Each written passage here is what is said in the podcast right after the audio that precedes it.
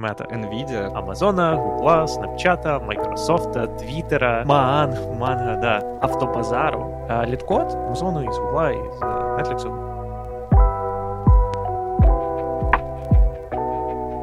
Всім привіт! Вітаю вас у новому випуску GPT подкасту. Е, з вами я, Влад Кампов, frontend Guild Engineering менеджер у Wix.com. І ми тут зазвичай кажемо, що в мене там 10 років е, досвіду, experience у у всяких от е, компаніях, в IT і так далі. І зі мною мій колега в колишньому і мій хороший друг Влад Сидоренко, senior software engineer в Netflix, який знаходиться в Сіетлі, і перед цим працював в Амазоні і різних українських компаніях цьому подкасті ми обговорюємо різні речі навколо IT і в Україні, у світі, де завгодно. Але сьогодні ми хочемо виділити таку велику тему, що стосується FAANG, або, як зараз можливо прийнято казати, MANGA компаній. Е, Правда? Боже, Кажуть да, MANGA, правда? Манг, MANGA, да, да, да, точно. Це ж тепер не Фейсбук, це тепер Meta. Я ще в Твіттері бачив тред, там, де е, хотіли Nvidia вставити в це, і там, типу, ще додається якісь варіація цього всього. Да, ну, мені здається, можна така... зібрати просто такого трансформера з цих е, перших літер компаній. Ось, да. Е, Така у нас сьогодні тема. Влад, можливо, ти додаси щось якогось контексту, про що ми конкретно будемо сьогодні говорити? Звісно, е, сьогодні е, я маю всіх слухачів попередити, що ми будемо неймдропати. Ми а, будемо казати імена компанії, ми будемо казати назви компанії, в якій ми співбесідувались, і взагалі а, хайпувати як то тільки можемо. Чому ми думаємо, що ми можемо привнести щось нове, враховуючи, що вже є тисячі відосів про те, як пройти інтерв'ю фан а, від е, різних е, розумних і класних людей. Тому що в нас є свій унікальний досвід. А, І в мене, наприклад, є. А, Увага, зараз буде не індропати. А, О, Я проходив. О Боже, зараз е, я проходив інтерв'ю в, в багато компаній і отримував в різний час офери з Амазона, Гугла, Снапчата, Майкрософта, Твіттера, Netflix, в якому я зараз працюю, і так далі. У Влада теж є певний досвід е, проходження інтерв'ю в різні компанії. Ось а, І саме тому ми провели а, доволі багато часу по обидві сторони барикад. І готуючись до інтерв'ю в різні фан-компанії, і а, інколи проводячи інтерв'ю а, в різні фан-компанії, і або а, Влад, наприклад, на, налаштовував процес інтерв'ю в одній з компаній, які він працював до цього. І саме тому а, ми думаємо, що можемо розповісти специфіку того, що ми бачили і а, які етапи і процеси можуть вам допомогти, і кроки можуть вам допомогти на кожному етапі інтерв'ю. Саме фан компанії, а не загально а, співбесіди, тому що це набагато більш ширша тема. Саме так. Тобто тут ми будемо говорити дуже багато про те, чим відрізняється підготовка до інтерв'ю, підготовка CV, сам experience проходження інтерв'ю на кожному з етапів від маленьких стартапів, маленьких продуктових компаній, які ще не на тому рівні і scale і, і, можливо, просто не на тому рівні recognition у від індустрії. І чим це можливо відрізняється від від аутсорсів і аутстафів, тому що, наприклад, український ринок він е, доволі унікальний, тим, що дійсно дуже велика кількість компаній, які займаються саме аутсорсом і аутстафом. І для українського ринку прийнято трошки інакше проходити це саме інтерв'ю. І почнемо ми, мабуть, з того, що варто обговорити, як взагалі запустити процес, так як е, почати. думати, можливо, е, про е, проходження інтерв'ю фанг, і що має бути першим кроком, якщо це не підготовка, і, в принципі, ви вже вирішили, що треба спробувати. А, Так, це, е, мабуть.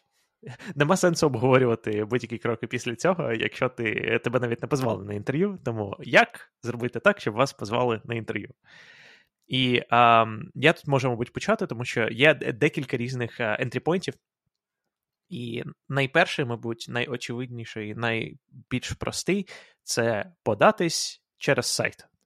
У кожної великої фан-компанії, манго-компанії є сайт, на якому є а, зазвичай там купа відкритих вакансій, ти відкриваєш, подаєшся і чекаєш, поки коли тебе прийде відповідь.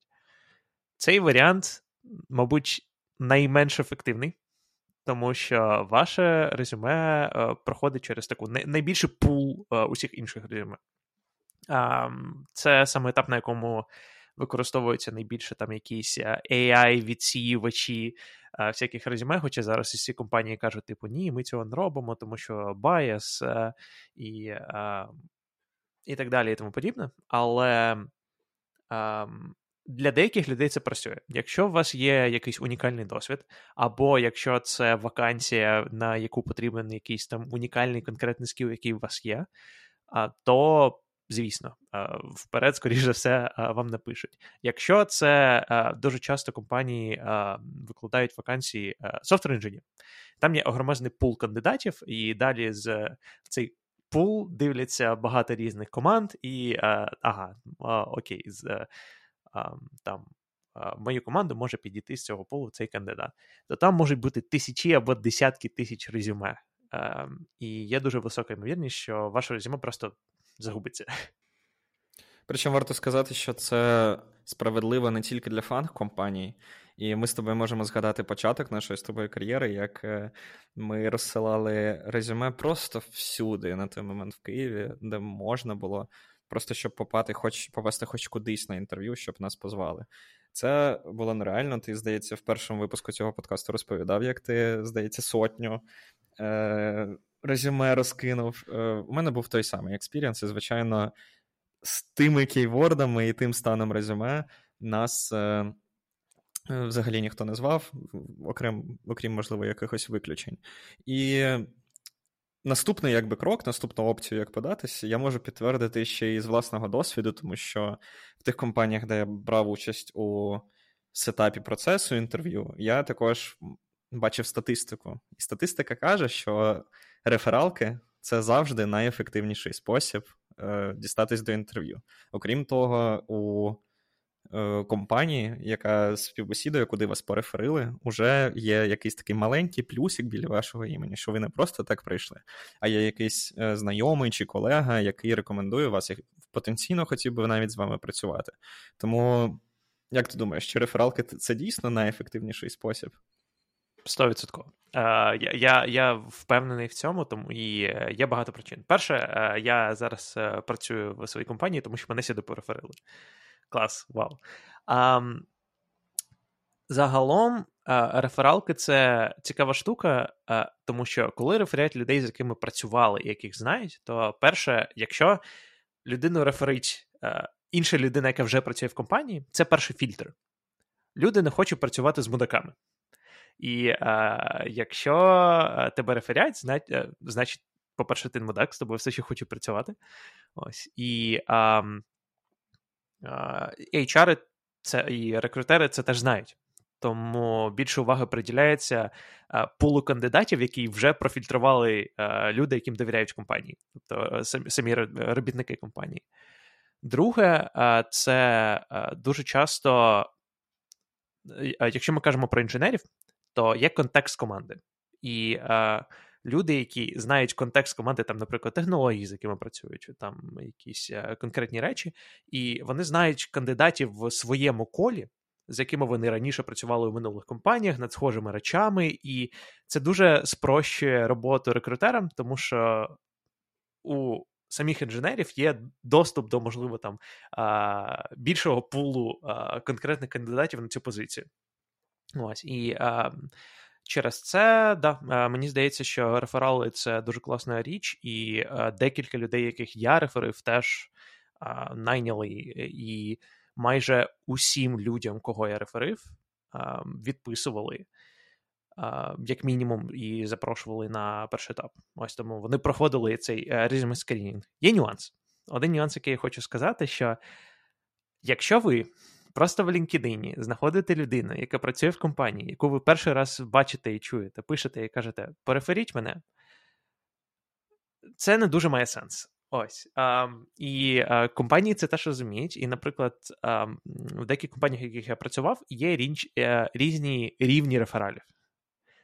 Тобто є реферал, типу, там я знаю з цією людиною, я комічусь, і ти пишеш там якийсь опис тексту, хто хто ця людина, що що вона робила, і чому ти думаєш, що ця людина е, is good fit. Ось. А є так званий network referral, коли, е, тобто, ти можеш помітити, що ну, я реферю, але мене просто попросили, і я взагалі типу, нічого не знаю про цю людину. І я не знаю, як всередині після процесу по-різному взважуються ці network referral і, типу, головний referral. І а, в одній з минулих компаній, в якій я працював, а, навіть було таке, що за а, такий основний реферал давали реферал бонус, а за network referral ні. При тому, якщо ти рефериш таким великим рефералом людини, якщо ти не знаєш, тобі нічого не кажуть, якщо вона не проходить інтерв'ю. Тому Ти жертвуєш своєю репутацією, звичайно ж, коли щось іде не так, і ти. Ну, Але да, да. А, саме тому, а, коли ми кажемо про реферал, мені здається, дуже важливо а, мати на увазі, що ви дійсно маєте працювати з цією людиною. І в мене було, що до мене стукались менеджери, е, які співбесідували людей. Типу, от ти переферив таку-то таку-то людину, можеш розповісти трошки там чому в деталях, тому що ти там пишеш якийсь е, е, шматок тексту, е, чому, але менеджери хочуть деталі. І якщо ти знаєш цю людину і працював, і дійсно, е, як то кажуть, чемпіон е, цієї людини, то ем, ти замотивований розповісти і прорекламувати цю людину якомога краще. Я маю сказати, що так, це дійсно так, я я повністю згоден. В моєму випадку на свою поточну позицію я теж попав через реферал, через е, нашу з тобою знайому, яку звати Вікторія. Дякую, Вікторія, якщо ти це це дивишся. Було дуже приємно. Е, Я думаю, що це додало мені плюсиків е, під час інтерв'ю процесу. Я, Його типу, він він не став е, простішим да, технічно, тому що все одно мене засипали питаннями, все одно я проходив той самий behavioral, але невеличкий плюсик це е, точно мало. Інший experience, е, як попасти на інтерв'ю в FAANG компанію, е, був у мене, і він, я думаю, що не тривіальний, але можливо мені пощастило. Я не хочу думати, що я якось особливий. Я думаю, що мені пощастило. Це коли. Impostor syndrome kicks in, просто прям класика. Я думаю, що мене пощастило, і взагалі я не особливий, і що вони, вони помилились. Ой, да. Е, якщо нас дивиться хтось представник е, з цих спеціальностей ближче, до психології, будь ласка, зв'яжіться з нами. Ви нам треба. Е, коротше, ні, історія про те, що в один момент на мене напряму вийшов сам рекрутер Фейсбука і запропонував пройти інтерв'ю. Скоріш за все, через те, що один з колишніх співробітників однієї з компаній, в якій я працював, пройшов інтерв'ю, отримав офер, заонбордився, гарно себе показав, і скоріш за все, е, рекрутер проводив таку, не знаю, CV або LinkedIn паті, де просто ходив по всім е, конектам цієї людини. Е, це було приємно і. Я дуже виходить легко попав в процес. Да? Я просто поговорив з цим рекрутером, типу, хочеш, хо, хочу. І все, уже буквально через тиждень-два я міг сетапити перший фанскрін і йти далі по процесу без рефералки. Це було приємно. Часто таке відбувається, що часто пишуть, типу, хей, е, ось така вакансія, але це відбувається тільки якщо ти на певному етапі розвитку своєї кар'єри. Тобто ніхто не буде писати джунам, якщо вони не випускаються з якогось Берклі, Гарвардів, е, Стенфордів і так далі. І то там е, трохи інший процес, тому що там ярмарки, ем, на які приходять роботодавці, але я не думаю, що це дуже релевантно нашим слухачам. Ось. Um, і це, це, мабуть, теж один з найкращих способів, тому що таким чином ти автоматично знову таки проходиш резюме скринінг, і um, тебе подають далі, і ти можеш починати процес. Ну, тобто, ми далі поговоримо трохи детальніше про наступні етапи процесу, але якщо вам хтось стукається з цікавою вакансією, нема різниці, це FAANG, не FAANG, будь-яка компанія, це набагато скро... Е, спрощує процес. Я хочу а... додати до цього, що є ще один варіант, і він теж не тривіальний, але можливий. Це бути частиною community. У нас був один е, з випусків е, про community, да, про конференції. І у мене був випадок, коли один з development advocate ів, е, доволі відомої компанії, не хочу дропнеймати тут, да? Е, написав мені в Твіттері, типу, блін, клас, що ти є частиною нашої ком'юніті.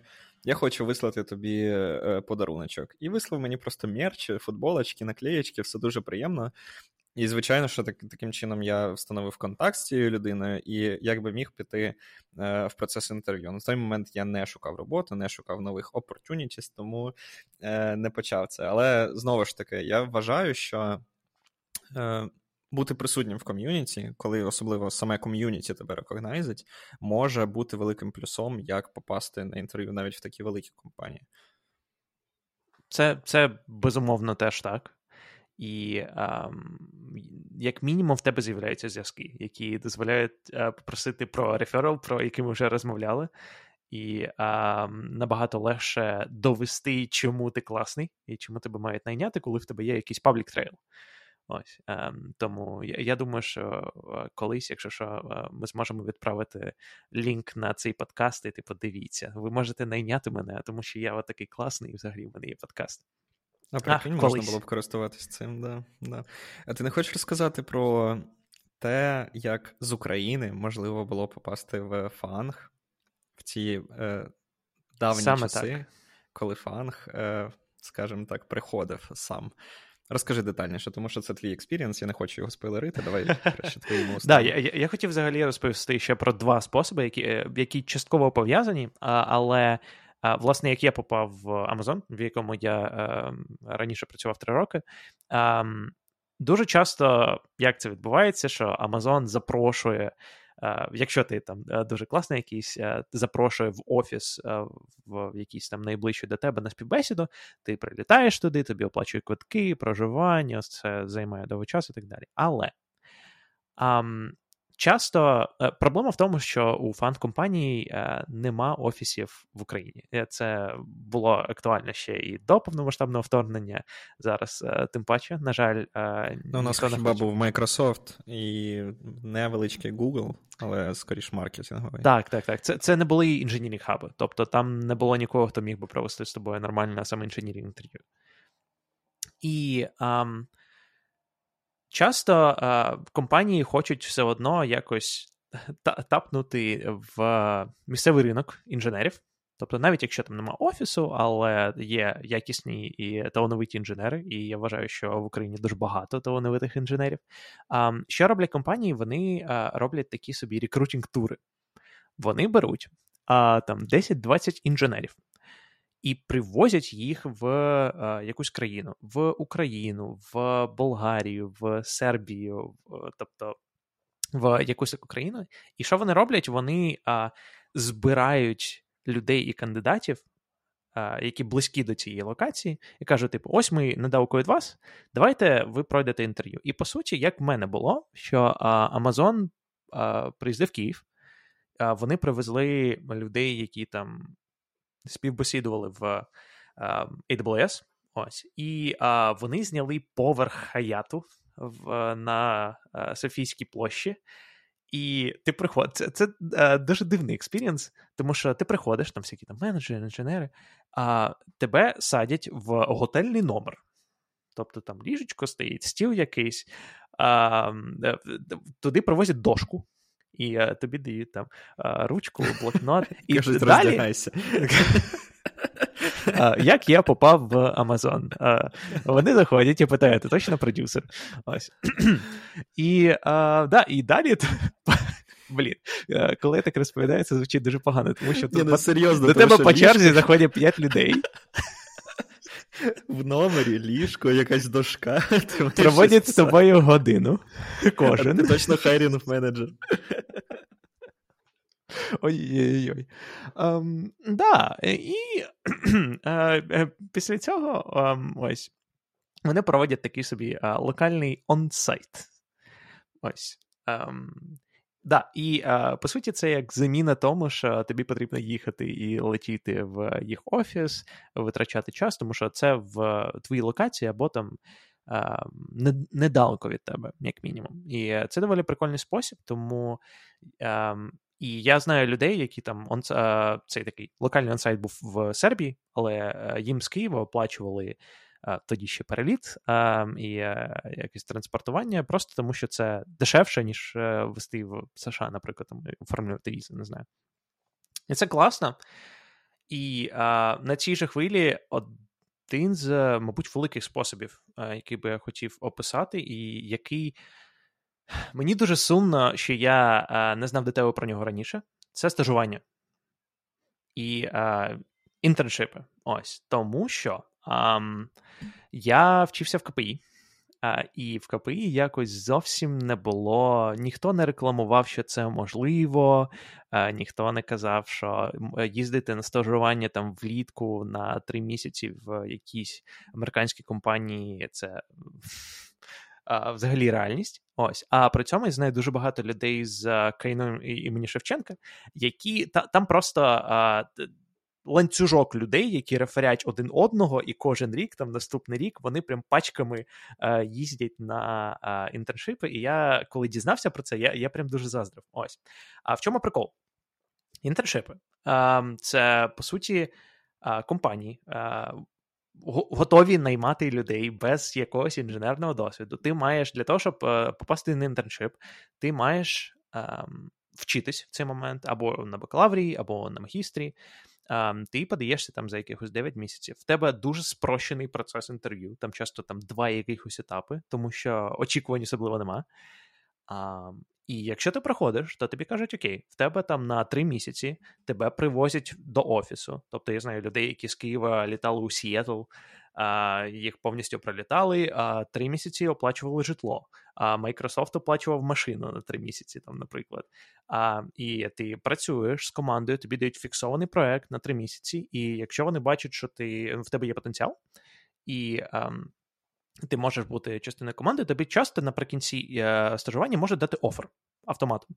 Просто тому, що ти класний, і вони пропрацювали поруч з тобою пліч-опліч три місяці, і знаєш, е, що ти будеш, ти можеш класно контриб'ютити. І це дуже цікавий спосіб, тому що, по-перше, це е, сейфовий спосіб, це е, класний досвід, ти живеш в фіксований час, повністю за тебе все е, роблять, дають тобі житло в іншому місті. Навіть якщо тобі не дають офер, тобі платять зарплатню. При тому часто доволі хорошу зарплатню. Ось. А, І далі ти повертаєшся додому і а, е, там продовжуєш е, вчитись. Ось. Я знаю людей, які за час бакалаврату проходили 5-6 стажувань в різних в Гуглі, в Майкрософті, там ще а, в Фейсбуці. І а, не знаю, мені здається, це дуже класний спосіб, і це не так складно, як всі думають. Тобто тобі потрібно знати англійську, тобі потрібно знати алгоритми, якщо ми кажемо саме про software engineering. А зараз це може бути трохи ем, більш складно, тому що є е, більш складно приїжджати між країнами, і зараз е, е, і так багато локальних людей, яких можна набрати на стажуванні, але тим не менш, ем, це все ще є. І я знаю людей, які все ще зараз е, приїжджають на стажування. Насправді я здивований, тому що я пам'ятаю під час нашого з тобою навчання і близько не було мови про це. Тобто, да, були якісь стажування, деколи навіть не оплачувані в локальних компаніях, там, де ти міг е, ні за що, просто якби за experience попрацювати. І у нас з тобою є знайомі, да, які е, так працювали, і це було жахливо, ти можеш згадати. Але щоб прям возили з Києва на стажування, це вау. Е, щодо цього і щодо минулої твоєї історії, да, про те, що Амазон приїхав в Київ і е, тебе по годині рев'ював, скажімо так, в готелі. Мені дуже цікаво, чи це досі працює так. Тому що ми пережили часи корони. Ну, зрозуміло, що в Україні зараз повномасштабне вторгнення, і війна і не буде такого, але навряд чи зараз люди будуть робити якісь хайрінг-тури в той момент, коли все можна провести онлайн. Типу, зараз, мені здається, ці часи, коли ем, онлайн он-сайт, тобто весь день сидіти в Zoom, Google Meet чи просто онлайн проходити інтерв'ю, це вже нова норма, і навряд чи компанії будуть витрачати гроші на це. Um, я, мабуть, згоден. Mm, і в тому, що зараз все онлайн, і компанії навчилися, як мінімум, проводити інтерв'ю онлайн і а, приймати рішення за інтерв'ю онлайн, і якось це вже відкалібрували. А, Коли я проходив інтерв'ю, тобто це це був не перший такий а, приїзд Амазона в Київ, і вони приїжджали майже кожен рік. Ем, Але зараз я не знаю ситуацію там навіть в країнах ну, навколо України. Тобто, зрозуміло, що в Україну зараз ніхто е, з великих компаній не буде їздити, на жаль, але ем, просто знаєте, що таке було, а воно ще може бути, і інколи це спрощує процес. Я я пам'ятаю, що я просто побачив рандомний пост на доу, що мовляв, хей, е, якийсь е, архітектор, українець архітектор з. Амазону просто написав це, і я такий: та ні, в мене нема шансу, але я подамся. Це буде прикольний досвід. І ось ми тут. І ось ми тут.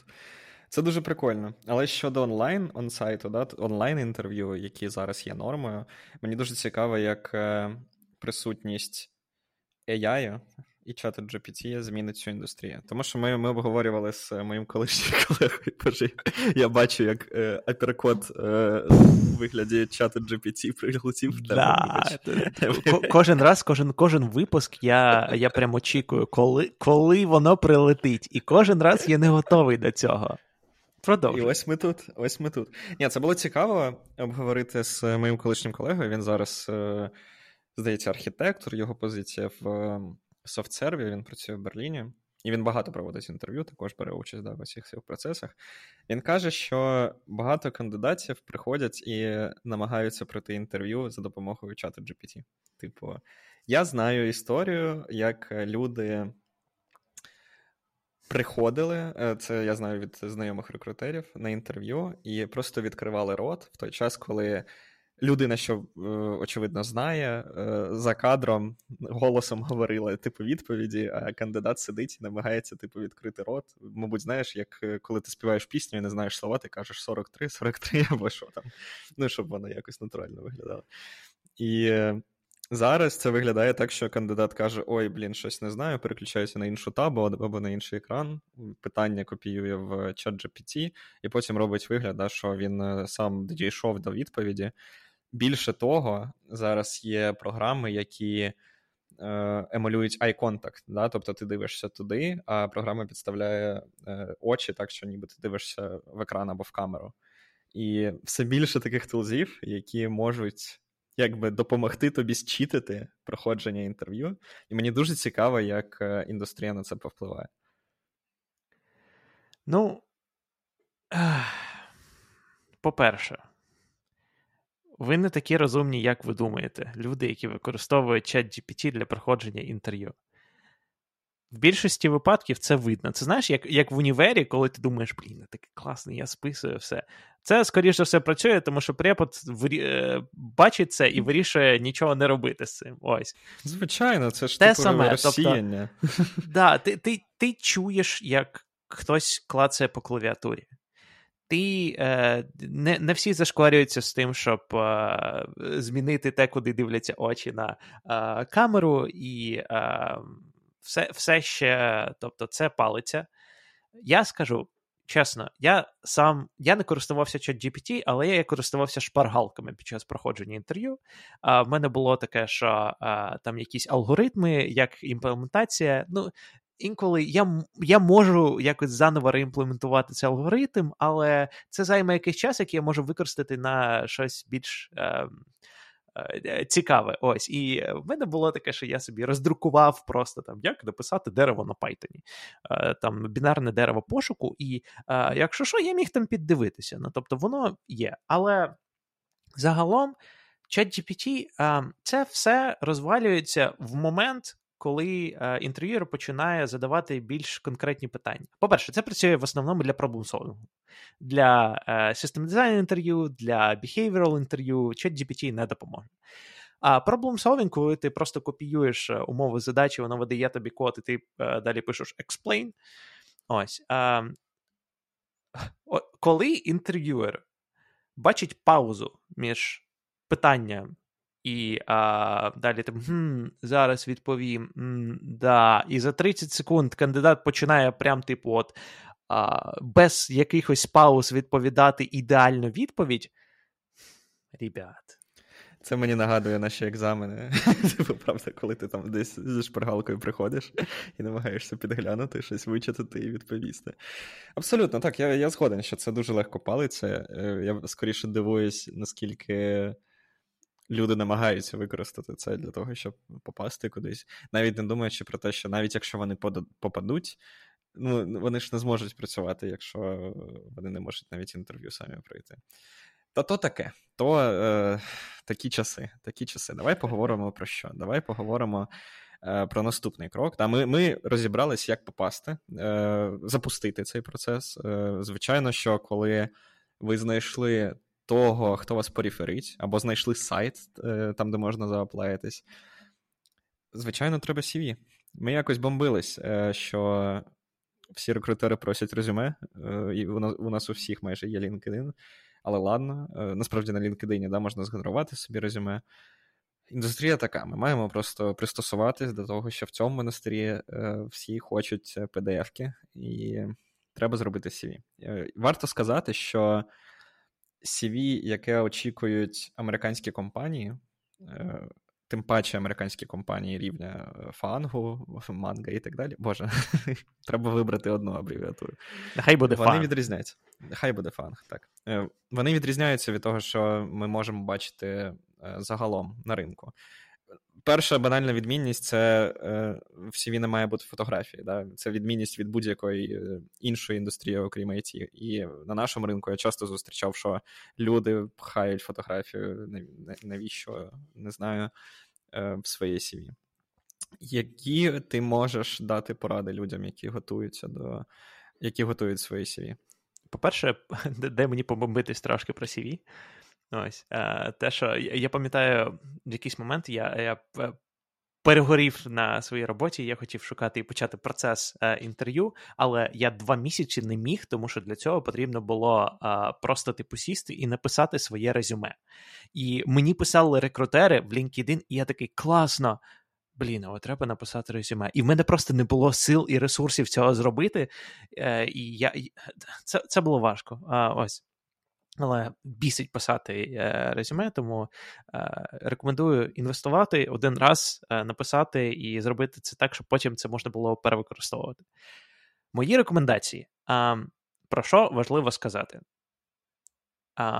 Всі рекрутери, ресерчери кажуть, що, типу, та взагалі байсу в процесі не існує, і резюме нічого існує.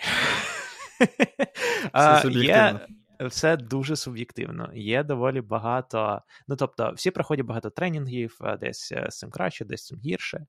Але ем, мені здається, що треба спробувати зробити своє інтерв'ю, е, е своє резюме якомога більш сірим і е, фокусуватись на фактах, а не на дизайні. Дуже важливо. Я кажу це з точки зору софтвер інженеру з точки зору бекен софтвер інженеру. Ось тому мені здається, там, якщо може, ми кажемо про інтерв'ю дизайн, е, про cv дизайнерів, щось таке, там може бути інші правила, я туди налізу. Ось я кажу з свого досвіду. Тобто приберіть звідти фотографію, як казав Влад, приберіть звідти хобі. Приберіть е, звідти свій вік, а, Я я, я чесно скажу, тобто, а, я коли подавався в американській компанії в Україні, це абсолютно нормально, коли. А, Наведу приклад, коли ти працюєш одночасно з тим, коли ти вчишся. Тобто я почав працювати full-time з третього курсу і працював весь час там на на бакалавраті, там на магістратурі, яку я не закінчив, і так далі. А в США це вважається абсурдом. Тобто, якщо в тебе є досвід, який перекривається з часом навчання, то а, часто, ну тобто, мені менеджер напряму казав, типу, та ні, ну це, це, типу, мабуть, якісь е, стажування, типу, ці роки не рахуються. Я такий, ребят, я я взагалі-то сініром в соцсерфі вже працював е, той час. Що ви таке кажете? А, Але думайте про це, як це сприймається людьми, які читають ваше резюме. Що я зробив? Я прибрав роки навчання. Ну, тобто, в мене є а, моя а, кар'єра. Тобто я там пішов в таку-то компанію, там в такому-то році. Але а, я просто кажу, що в мене ступінь бакалавра з КПІ, я не пишу роки. Якщо мене спитають, я скажу. І тоді в мене буде шанс пояснити, що типу в Україні це абсолютно нормально, що ти працюєш і вчишся. За всі роки, скільки в мене цей формат резюме, мене ніколи не спитав. Жодного разу. Тобто, коли я вчився. Факт є, я вчився і все. А, Тому, коли ви складаєте резюме, думайте, як це буде сприйматись людьми з культури компанії, в яку ви подаєтесь. І а, як це в США? Ось, в мене є ще додати, що, але Влад. Я погоджуюсь. Е, у нас ринок такий, що дійсно багатьом доводиться починати працювати, типу, з другого курсу, деколи з першого курсу, деколи ще раніше. І для іноземців це абсолютно незрозуміло, тому що вони просто живуть в іншому контексті, у них е, інша індустрія, і для американського ринку це просто незвично. Тому отак от викрутитись можна. Більше того, я бачив кейси, коли. Е, фан компанії е, можуть запропонувати роботу, навіть якщо у вас нема вищої освіти. Це буває рідко. Е, але якщо у вас є experience протягом шести, да, здається, років, ну, залежить від компанії, декількох років такий experience, який можна підтвердити з feedback ом від ваших peer ів, менеджерів і так далі. Деколи можна прокатити без вищої освіти. Там інше питання, чи legally держава може запропонувати вам тоді візу, якщо у вас немає вищої освіти. І це трошки важче. Типу, ось цей perception, який деколи буває в деяких е, інформаційних бульбашках е, в Україні, що освіта не потрібна і так далі. На жаль, вона не працює е, в світі. Освіта треба. Освіта треба для того, щоб. Просуватись по кар'єрі, мати більше можливостей для того, щоб вас буквально recognize или Е, зі сторони держави і зі сторони майбутнього роботодавця. Окрім цього, е, я багато читав е, книжок про інженірінг менеджмент і про те, що важливо під час хайрінгу. Типу, на що звертати увагу. В принципі, хайрінг це з точки зору інженірінг менеджменту остання річ, яку ви робите, якщо вам не вистачає ресурсів. Да? Тобто треба евалюювати е- реальність на проєкті і так далі, але зараз не про це на що можуть звертати уваги, е, увагу хайрінг-менеджери або рекрутери, або сорсери, це перерви між роботами. Якщо це перерва не місяць, якщо це перерва півроку, рік, деколи в CV варто написати, а чим ви все-таки займалися. Можливо, це якась персональна ситуація, що ви доглядали за кимось. Можливо, ви почали навчатись десь і ви виділили свій рік на навчання. Можливо, це дійсно просто Е, подорож навколо світу, але дати зрозуміти, чим ви займались цей рік, і чому так стало, що ви якби просувались по своїй кар'єрі, і в один момент ви вирішили, все, типу, на цей період часу я більше не працюю. Дуже важливо, тому що. Якщо ви це не напишете, е, це відкривається просто велике поле для асампшенів, і про вас можуть думати що завгодно. Типу, ну, та на нього не можна або на неї не можна покластись. Типу, от тоді був рік перерви. Зараз е, е, попрацює людина у нас в компанії півроку і ще на рік піде кудись гуляти. Тобто тут важливо бути. Чесним і відвертим, але деколи ось такі маленькі хитрощі, як прибрати дату з навчання, вони можуть допомогти. Це правда. До речі, дуже важливий момент, який я хочу сказати: не брешіть в резюме. Коли ми кажемо про фанг, а в мене а, був особистий досвід, тобто я, я, в мене все чесно в моєму резюме, але колись я пройшов інтерв'ю в Твіттер, мені дали офер, я його навіть прийняв. Я в кінці кінців не пішов працювати в Твіттер, це окрема історія. Але прикол в тому, що якби почався процес, і у кожної FAANG-компанії є процес background check у, на який ти погоджуєшся. І а, там background check був такий, що вони написали. Я, Моя перша робота це чудова компанія Автобазар в Україні. Вона невелика. Це, а, по суті, компанія з.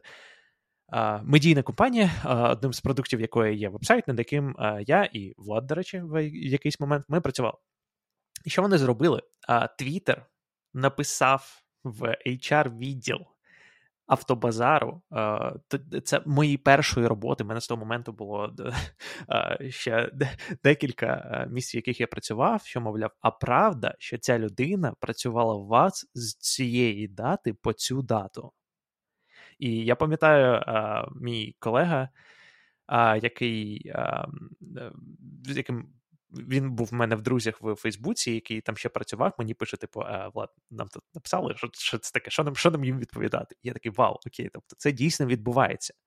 І а, тому навіть уявіть, якщо у вас який gap в резюме, і ви такі, ну я просто напишу, що я в тій компанії працював довше, і а, ніхто не помітить, тому що я дійсно працював. Ні, background check це витащить і е, потім до вас може прийти і спитати, мовляв, а що це компанія каже, що ти працював з такого-то пакету, а насправді ти працював з такого-то пакету.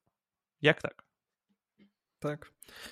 Але так так само нормально писати, що ти працював на фрілансі, якщо ви можете підтвердити яким, якось проєктуально, що ви робили, і можете розказати, чим ви все ж таки займалися. Типу, якщо це фріланс на Upwork, або не знаю, ви сайт робите на замовлення десь е, в Україні локально. Головне, щоб типу, хтось міг підтвердити те, що ви кажете в резюме. Background check дійсно працює.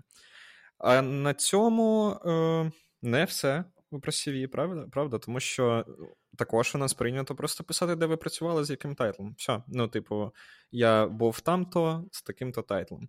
В глобальній індустрії прийнято детально розповідати про досягнення. Причому тут важливо, що про досягнення, а не про responsibility. тому що всім все одно, які у вас були responsibility насправді.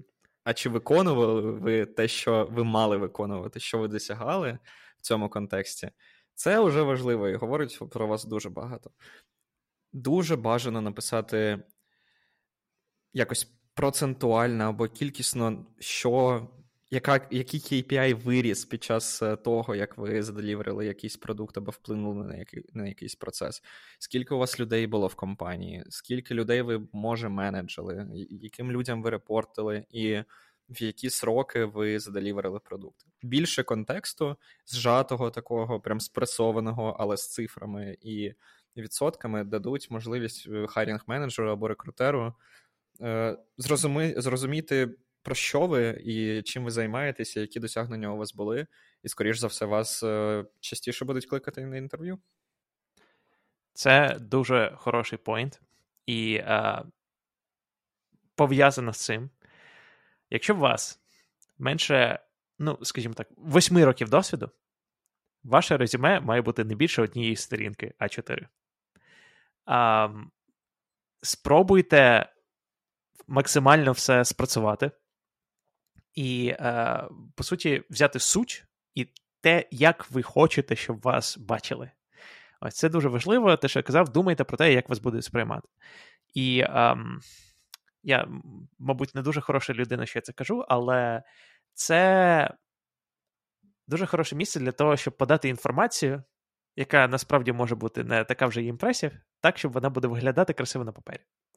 А, Наприклад, якщо у вас є а, там якийсь а, не знаю, API call, який займає 5 секунд, тому що якийсь з ваших колег додав sleep 3 секунди в коді, і ви видалили sleep 3, е, цей sleep, ви можете сказати, що ви прискорили.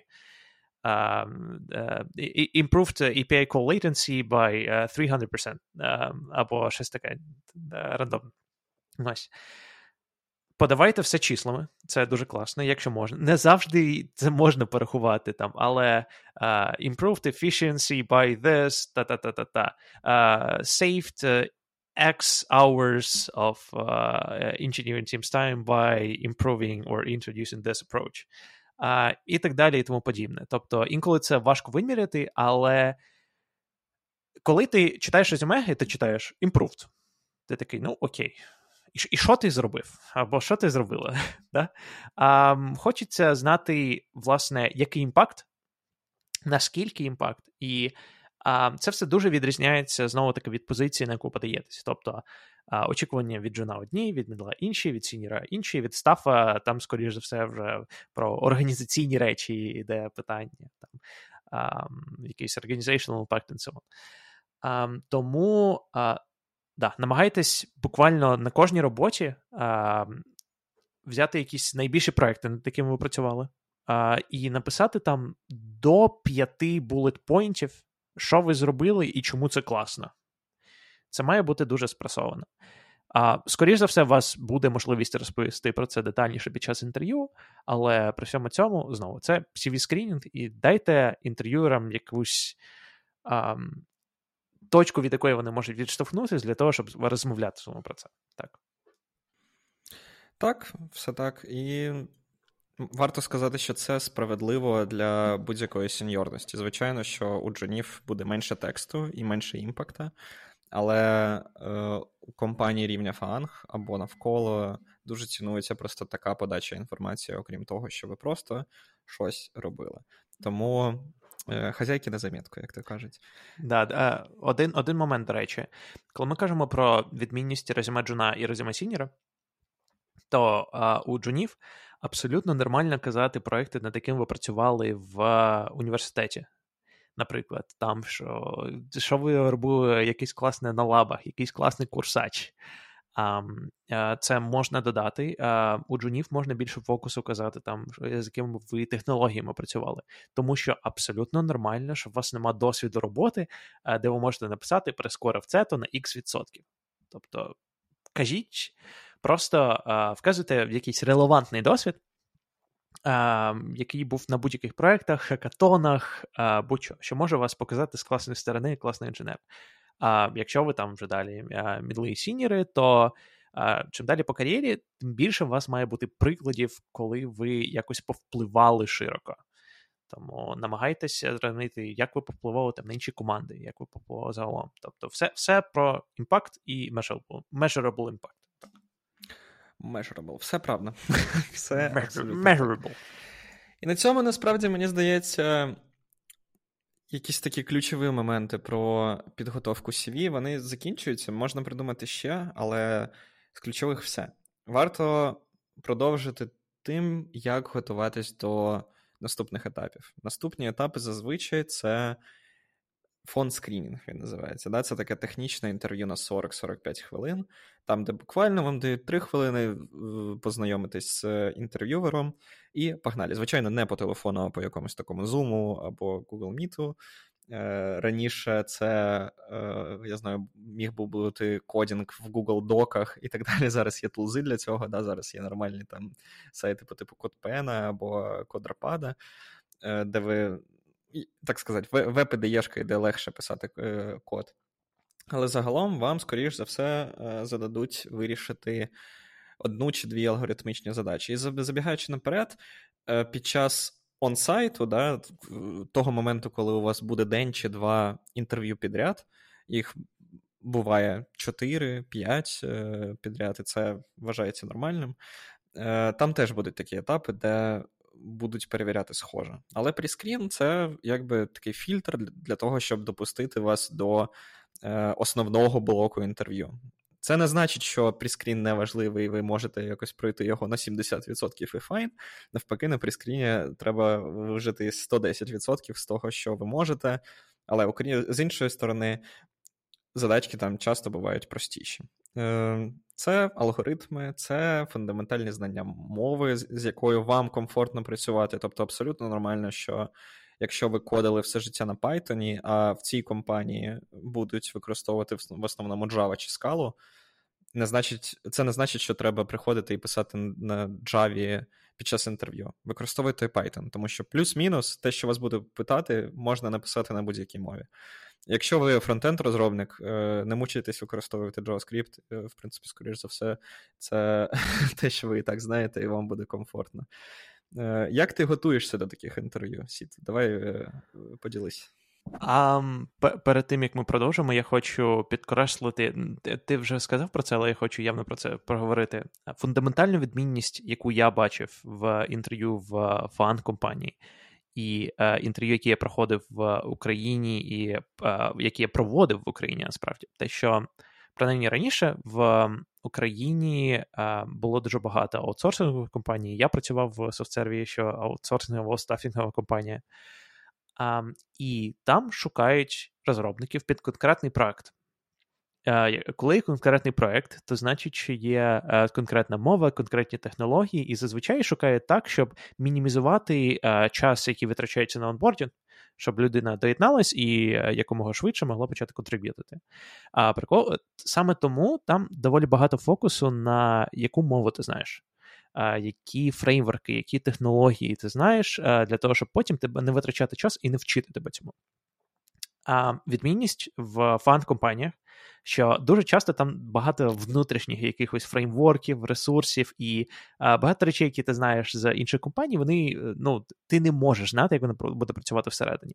Тому те, на що вони дивляться, це який ти інженер. І а, як ти можеш вивчити а, е, якісь нові речі, і взагалі, як ти думаєш, який в тебе підхід? Тобто, не обов'язково, як е, Влад казав, не обов'язково думати е, там знати конкретно е, ідеальну мову, на якій пишуть в команді, в яку ти співбесідуєшся. Головне, щоб вони розуміли, що ти можеш її вивчити, і взагалі те, як ти вирішуєш якісь проблеми. Це адекватно. Саме тому цей етап зазвичай це не алгоритм, називається problem solving, тому що саме на це дивляться. Ось. А підготовка до фон-скрінів Ще одна річ, яку я хочу сказати про фон скрінів, фон скріни, що це дуже важливий етап, тому що інтерв'ю дорогі. Тобто онсайти, як е, знову таки Влад казав, це там 4-5 годин, а час інженерів дорогий. А 5 годин е, інженерного часу, знову таки, це 5 годин тільки інтерв'ю, потім пишеться фідбек, потім є якийсь а, постбріф, е, є прибріф, є постбріф, де люди збираються, обговорюють. Тобто, це коштує грошей компанія на кожному кандидаті хоче зекономити гроші.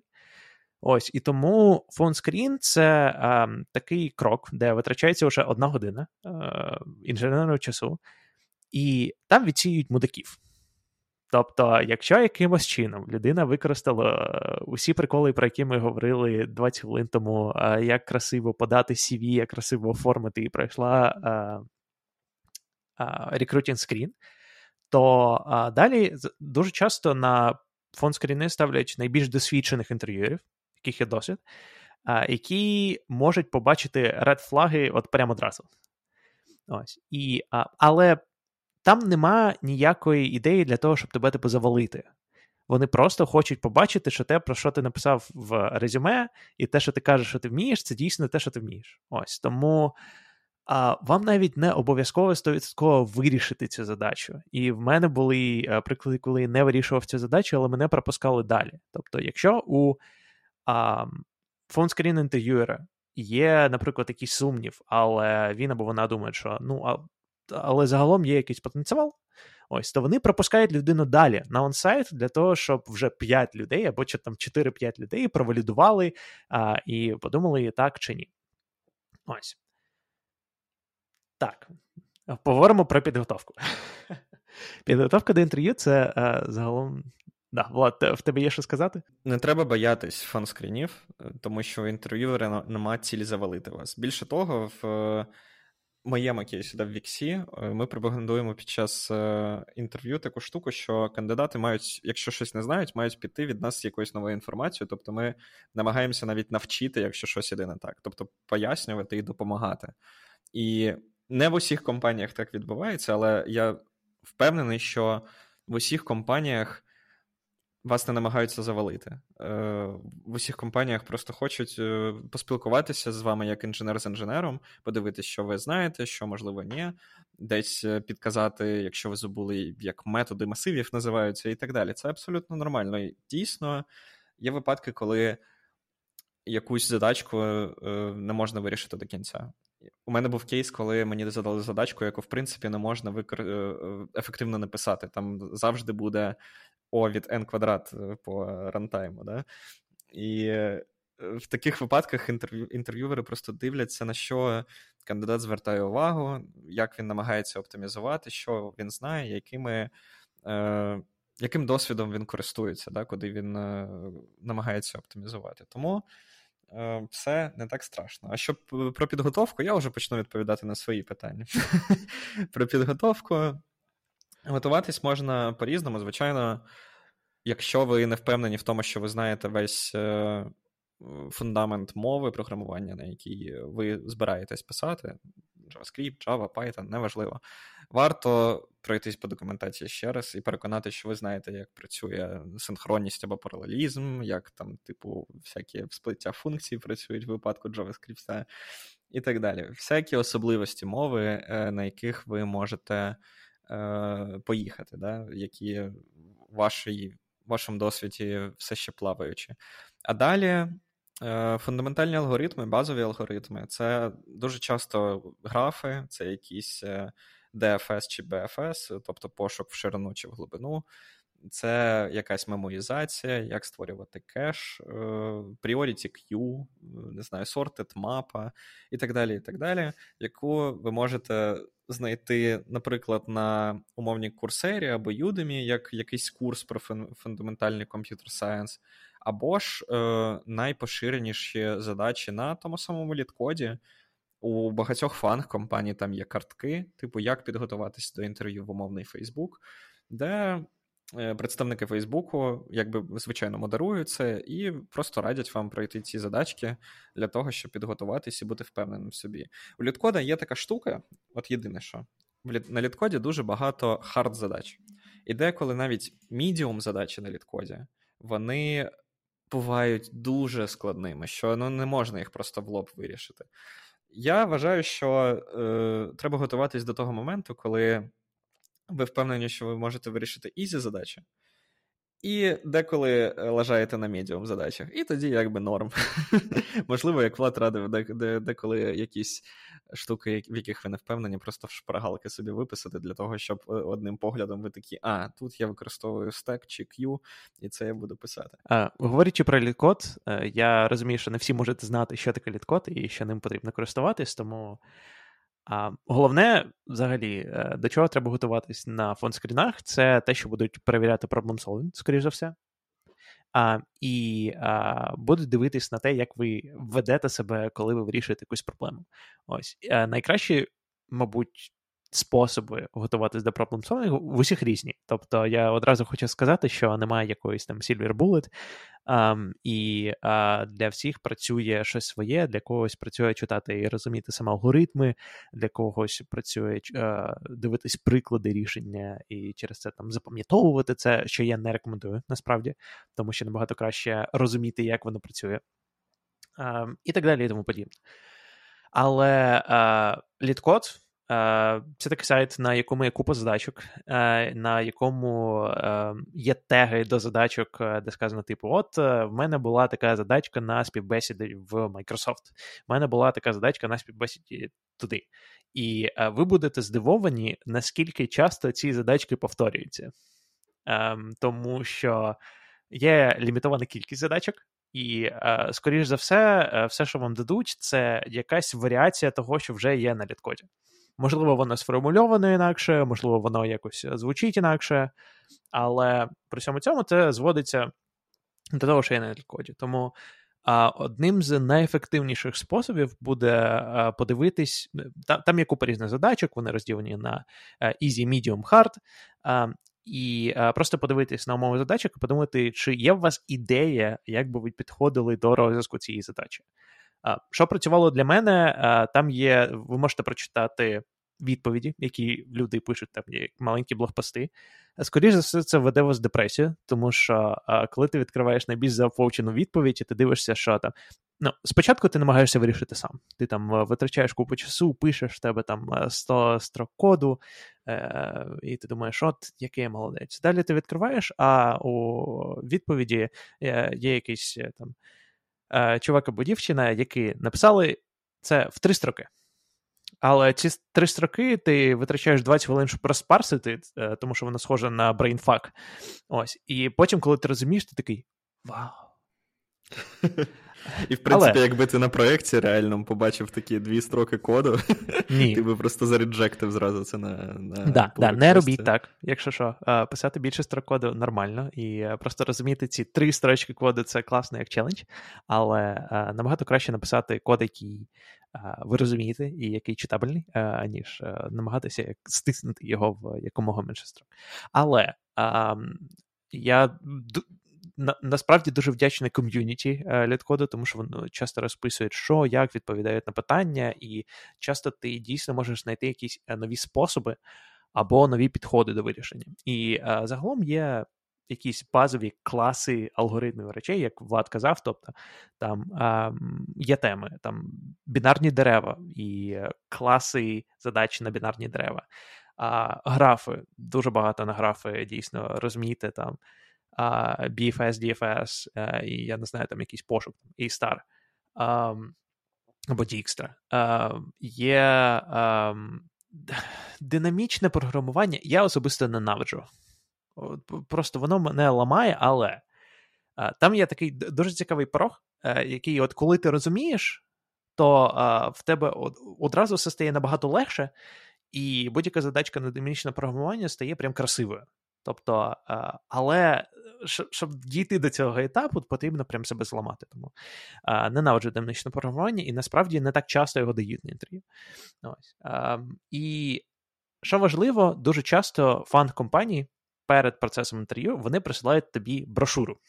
Я не знаю, як це нормально прикласти, але це брошура, брошура, типу, ми вітаємо, ви приймаєте участь в голодних іграх, а вибачте, в е, співбесіді в нашу компанію. І а, ось на що треба звертати увагу, а, що вам потрібно повторити, і так далі, і тому подібне. Не пропускайте це. Якщо компанія вам це присилає, скоріш за все, щось звідти і буде. Тому зверніть на це увагу. В кожній компанії різне. Там Мені таке прислали із Амазону, із Гугла, із Netflix, майже з усюди. Ось, подивіться, прочитайте і а, намагайтеся якось, не знаю, майже підкоригувати свої відповіді, зважаючи на це. Ось. Але да, літкод, і далі, якщо ви не впевнені, або якщо ви давно проходили алгоритмічне інтерв'ю, то є така дуже класна штука, як мок-інтерв'ю. А я особисто ніколи не проходив їх, але я знаю багато людей, які проходили. А, І а, Влад, ти колись проходив їх чи ні?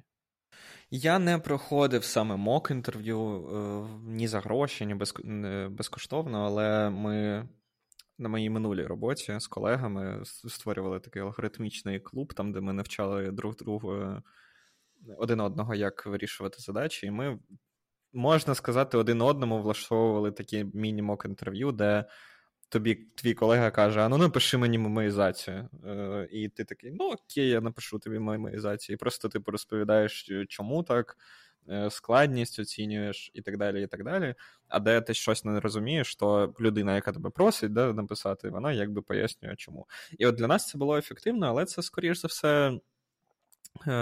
Ну, не з усіма так можна, да? Це треба мати людей з, е, навколо себе, які зацікавлені в цьому, і е, які розділяють ті самі зацікавленості, скажімо так.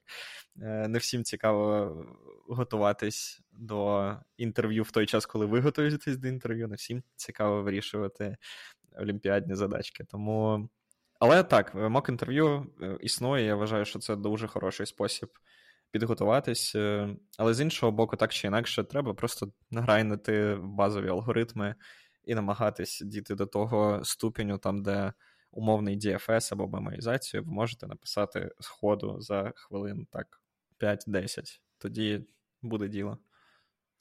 А кажучи про а, е, те, як працювати разом, я я зрозумів, що про алгоритми я забув сказати про книжку, яка є біблією підготовки до проблем солвінгу, яка називається Cracking the Coding Interview. Я навіть а, купив. Я... Не ти один? Не ти один? Не відкрив, не відкрив, чесно. Вона красиво виглядає на столі, і е, вона класна, вона доволі велика, як підставка для монітору. Так. Ось. Е, Cracking the Coding Interview by е, Гіл Лекман Дауел, якщо я не помиляюсь. Я думаю, ми залишимо посилання на неї в описі подкасту. Але це, мабуть, основний референс підготовки. Там вже сьоме видання, яке щось таке, ось, де розповідаються там основні теми, які є, задачки, там є приклади вирішення. Я, Ви можете знайти її онлайн, ви можете купити її фізично, як вам працює, але якщо ви прочитали цю книжку і плюс-мінус знаєте теми, скоріше все, ви готові проходити проблем Ось е, інтерв'ю. Але е, не обов'язково.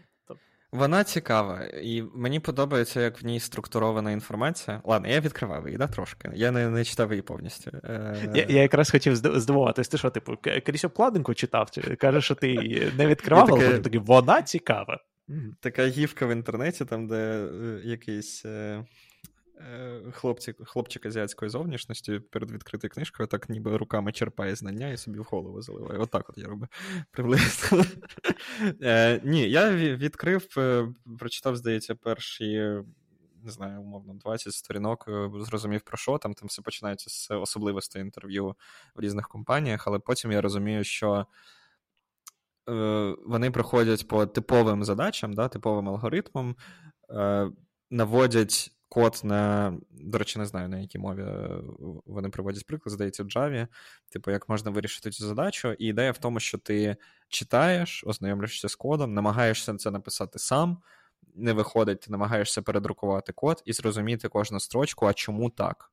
І це працює поступово. От як є книжка, не знаю, там 100 100 стоїчних 100 цитат про стоїцизм на кожен день, умовно.